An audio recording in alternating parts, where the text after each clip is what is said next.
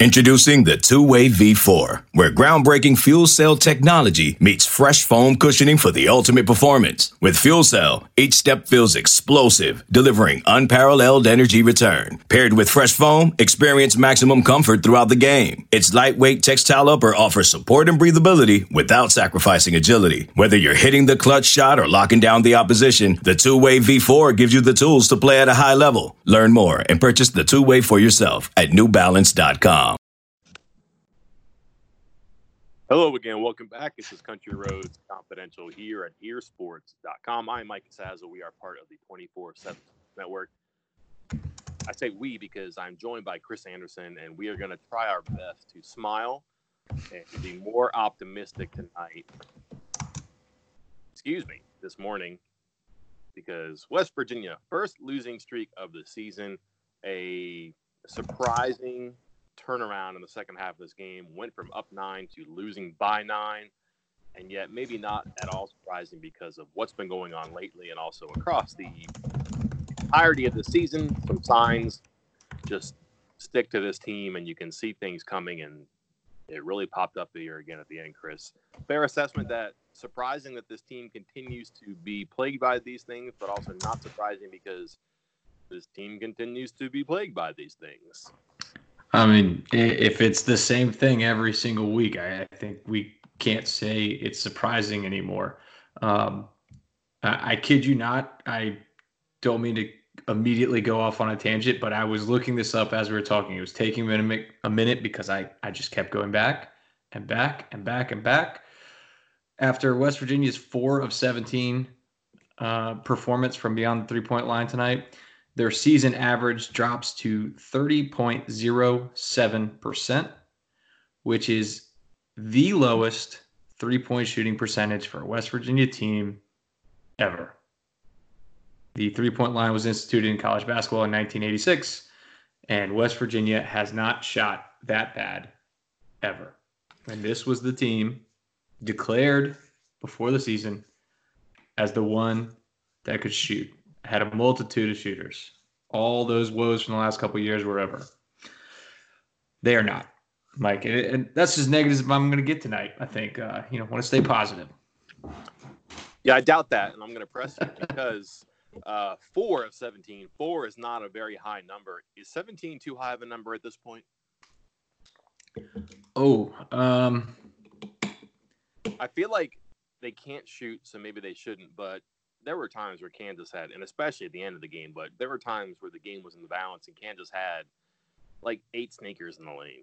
That's what I was about to say. I, I uh, on the surface, yeah. I, if you can't shoot it, don't shoot it. But they don't have a choice because it's either you're going to shoot and miss from three, or you're going to throw it and turn it over in the lane.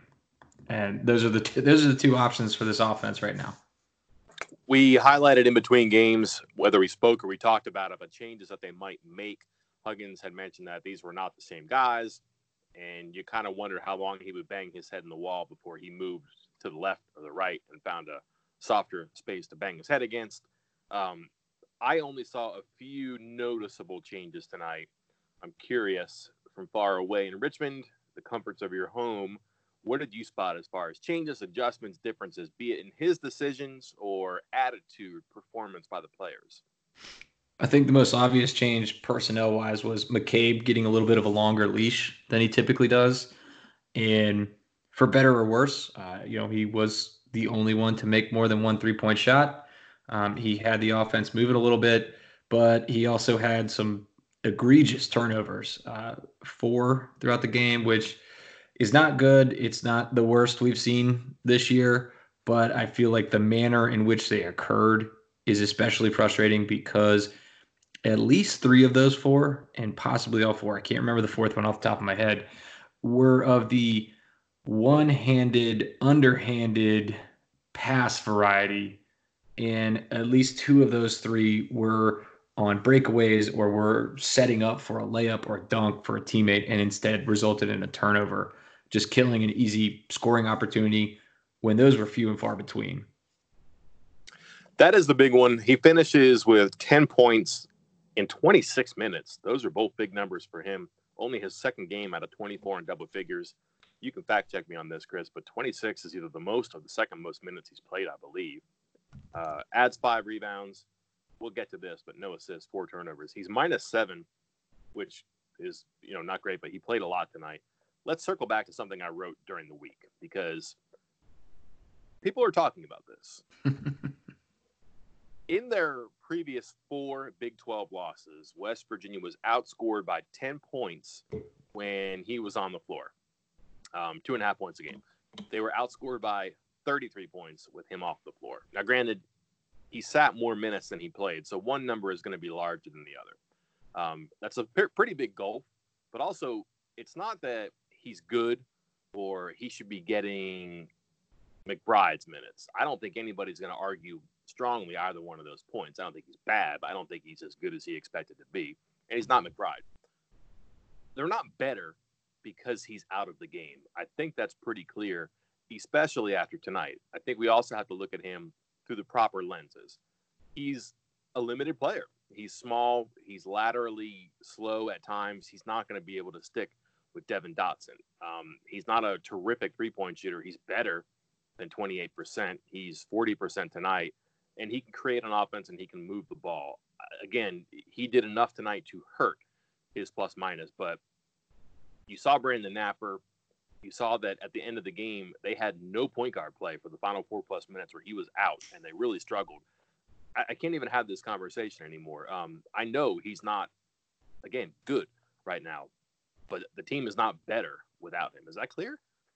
It's pretty darn clear to me. I mean, we saw Knapper come in and all I could think about with Knapper's minutes, it was it was two minutes in the first half and one minute uh, inexplicably late in the game in a Bad crucial situation.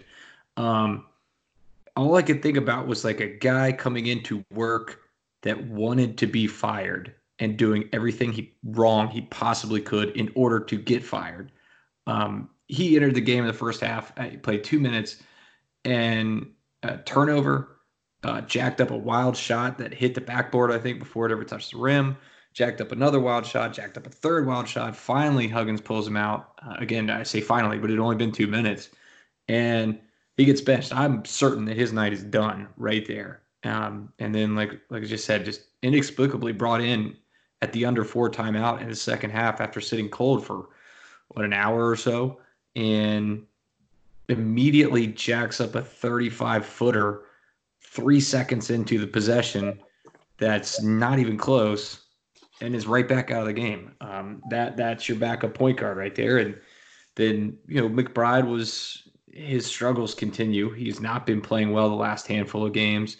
And then your other ball handler is Jermaine Haley, who I'm I'm really trying not to get you know too too much of a recency bias here, but just putting all these little things together with him, I feel like this w- might have been his worst game at of the season, maybe or or close to it. I just feel like he had four turnovers, some bad passes, some poor shooting, two of six on the free throw line, one of five from the field. I think at least a dozen rebounds and passes hit his hands in the paint. Yeah. And just inexplicably went off of his hands. Uh, and, and Kansas would pick them up.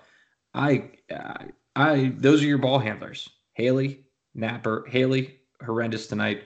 Knapper, I don't know what was going on. McBride, we're on a five game stretch now where he struggled. I'm with you. McCabe is not great right now, but he is better than the other options.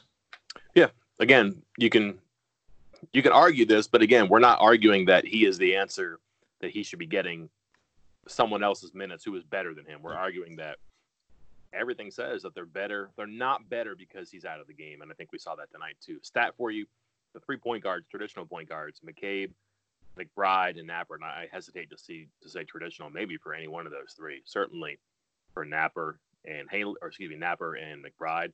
Uh, no assists, eight turnovers. That's not good.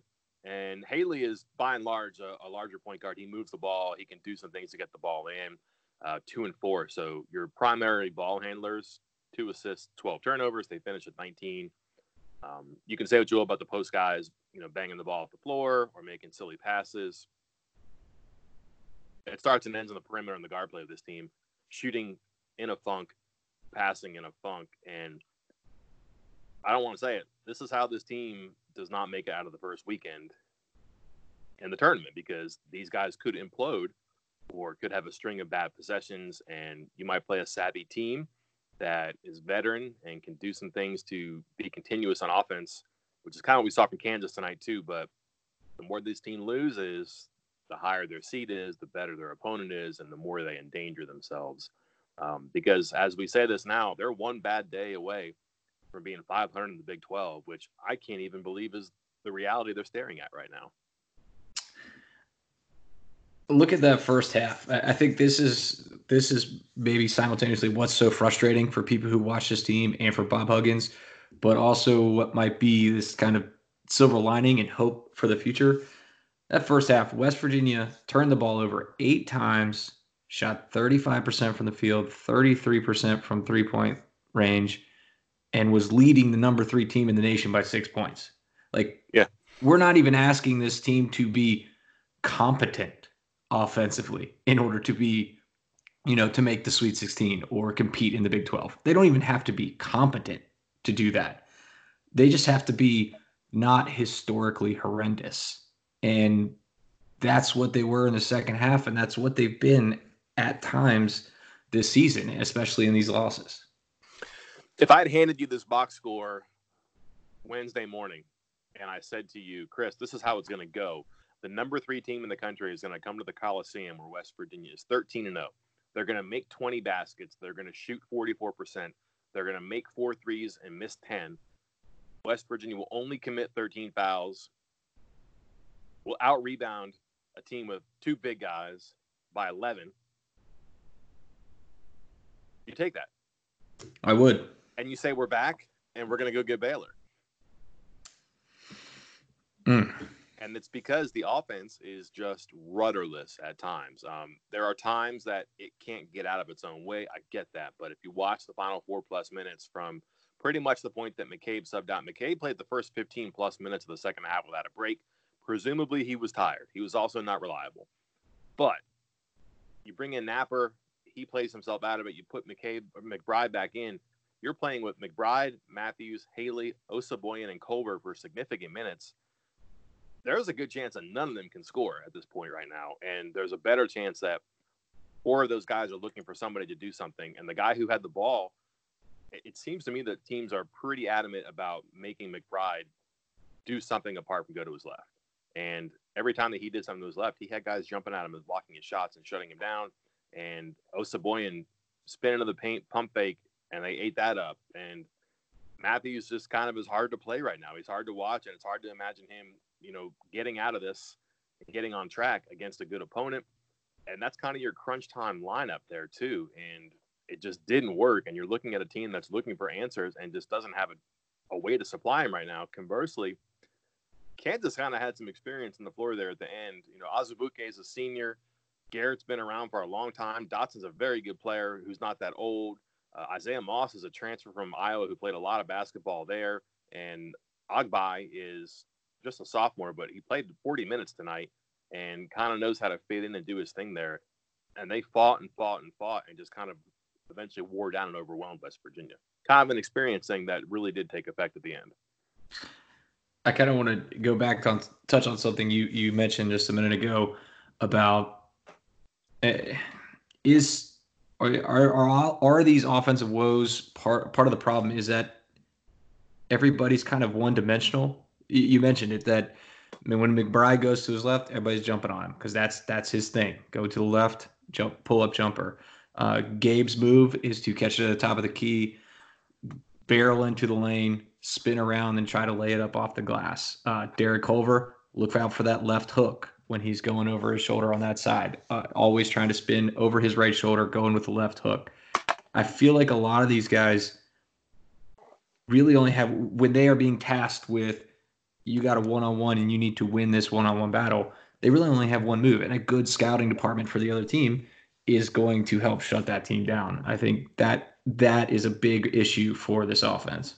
Yeah, you could hear um, you could hear the Kansas bench at times. I'm not sure what they were saying, but they were shouting out something when they were playing defense in the first half about pump fakes or about McBride trying to move and get to his spot, and he frequently does uh, ball fake, pump fake, or shuffle and get back to his spot where he wants to shoot from. And they were saying something to that effect. Um, Haley similarly loves to work the baseline, get his shoulder square at the basket, and go up. And again, my perception was they were saying stuff like that in the first part of the game from the bench to the floor and reminding him this is what Haley's going to do. Um, and you're mentioning other people too. Uh, Culver's left-handed. That's going to happen. Um, Matthews, I don't know what the book on him is right now, but um, you can kind of let him shoot. McBride or McCabe, you can kind of let him shoot. They went away from that, but like they ducked under screens every time they hit that. They weren't worried about him stepping back and hitting the three. Um, that could be a combination of struggles, but yeah, there, there's not a lot of cards in the deck they can pull right now, and that includes individuals too. Is there anything positive you're taking from this game, other you know, other than my my comment earlier about, hey, look how they were only mildly incompetent in the first half and we're leading the number three team in the country? I mean, they really only played three guys off the bench tonight. Um, Sherman played five minutes in the first half, was pretty bad, didn't play. Knapper doesn't really count, we think, because well, he counted, but like that's just three minutes. Routt was really just in charge of getting to immediate timeout in the first half and couldn't do that. Oh And my that's not a game. That's just not a game Routt can play in. It's not. Um, now, granted, he can't throw the ball away like he did up top, but that's just not a game that really he can really play in. But you're talking, you know, eight guys who played between 18 and 27, 28 minutes. So that's kind of a consolidation of minutes. I don't think that's necessarily going to change anytime soon, at least while they're in this funk, because honestly, among those guys, who was going to play well enough to earn more playing time? Is it Sherman who hasn't done it all year? Is it Knapper who's struggling? Is it Routt who just has days he can't do much and isn't expected to do a whole lot anyways? Is it McNeil? I don't think so. That's his third straight DNP.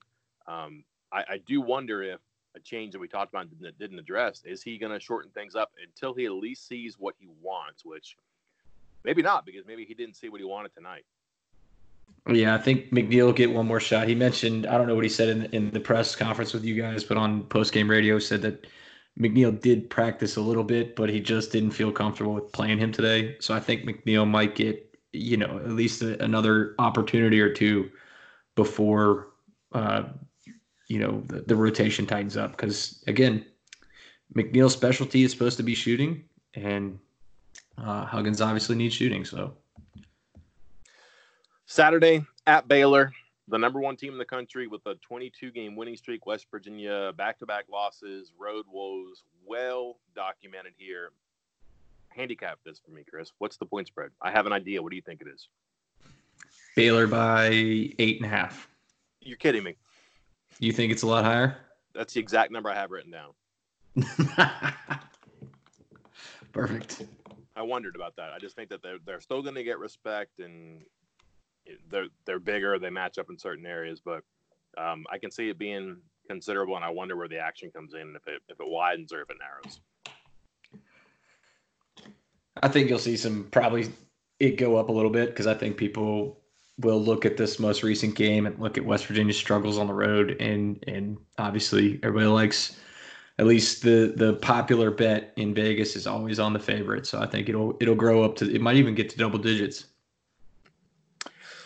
Let's wrap it up here. West Virginia leads for 29 minutes and 34 seconds. Is outscored 35 to 19 in the second half, 26 to 8 in the final 13 31. Misses 11 of its final 12 shots. That's not going to get it done. At home, on the road, on the moon against Kansas, against Fairmont State, and the first home loss of the season, the first losing streak. You're starting to pull these things. Um, you're starting to pull cards from the house right now and, and things that were standing and that you can kind of lean on you can't anymore and you wonder how much is different if they go 0 2 in this what they call the season defining stretch and then how difficult are those games afterward because confidence a crisis may be happening here you have a young team that hasn't been through this but also maybe hasn't been down like this but doesn't know how to get back up defining stretch coming up a bigger game saturday than it has to be but um pretty much it for me, Chris. I'm kind of uh, trying to stay positive. I'm sure you have plenty of sunshine you can spread here, but want to preview anything coming up today and in the near future? Uh, later this morning, I'll be going over the top 25 signees for West Virginia in school history. Uh, you know, kind of just looking back at at some of the guys that come through, I found it pretty interesting. You know, everybody there are a lot of people that like to dog the recruiting rankings. Um, I feel like a lot of people have proven that wrong with some research, with some programs. I've given it more of a WVU centric look lately, talking about the quote teal chip ratio that I discussed the other day. Yeah. Um, and then you go back and you look at these top 25 recruits, and it's pretty darn good. I mean, outside of a couple academic casualties and a couple injuries, you're talking about some of the best players to put on a Mountaineer uniform in the last 20 years in that top 25. And about half of them, or more than half of them, being at least a multi-year starter at West Virginia or somewhere else that they transferred, um, and that's pretty darn good success rate. So that, I, I think people enjoy reading that later today. Highly coincidental that you coined the teal chip ratio days before we hired the guy who coined Yeah. the blue chip ratio. So welcome, I- Bud Elliott. Hopefully, we can talk to him at some time soon. For me today, something this morning that I think you'll find interesting: exactly how much money and in what years will West Virginia make the money from the IMG college deal? Um, Mike, is that going to be another negative piece? Is this is this a positive sunshine pumping piece that you're going to put out? it's later not today? my it's not my story to tell. It's the numbers story to tell. But there are some explanations. There are huge differences between the contract previously and the contract now. There are some ways to explain it. It's it's kind of it's numbers on paper, so it's not me spinning it, but there are ways to explain why.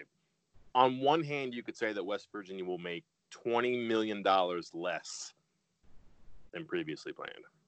I hope you said that with a smile, Mike. Yes, and then speaking of that, we have Jermaine Haley with some really good post game comments that we'll get up about uh, what's going on and what needs to go right in light of what's going wrong right now. But for this time, that is all. Next time will come sooner than you think for 24 7 Sports. I am Mike Casazza. And I'm Chris Anderson. We'll talk to you later. Okay, picture this. It's Friday afternoon when a thought hits you. I can waste another weekend doing the same old whatever, or I can conquer it.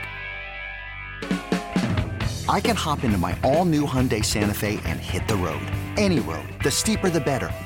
Because my all new Santa Fe is available with H track, all wheel drive, so I can hit the trail without a worry in the world.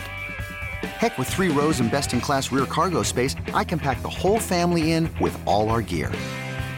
We've got available dual wireless charging for our phones, so we'll never lose touch with civilization, and we won't lose touch with the primordial power of Mother Earth. So, which is it? Waste the weekend or do something a little more epic? And conquer it in the all new Hyundai Santa Fe. Visit HyundaiUSA.com or call 562-314-4603 for more details. Hyundai, there's joy in every journey.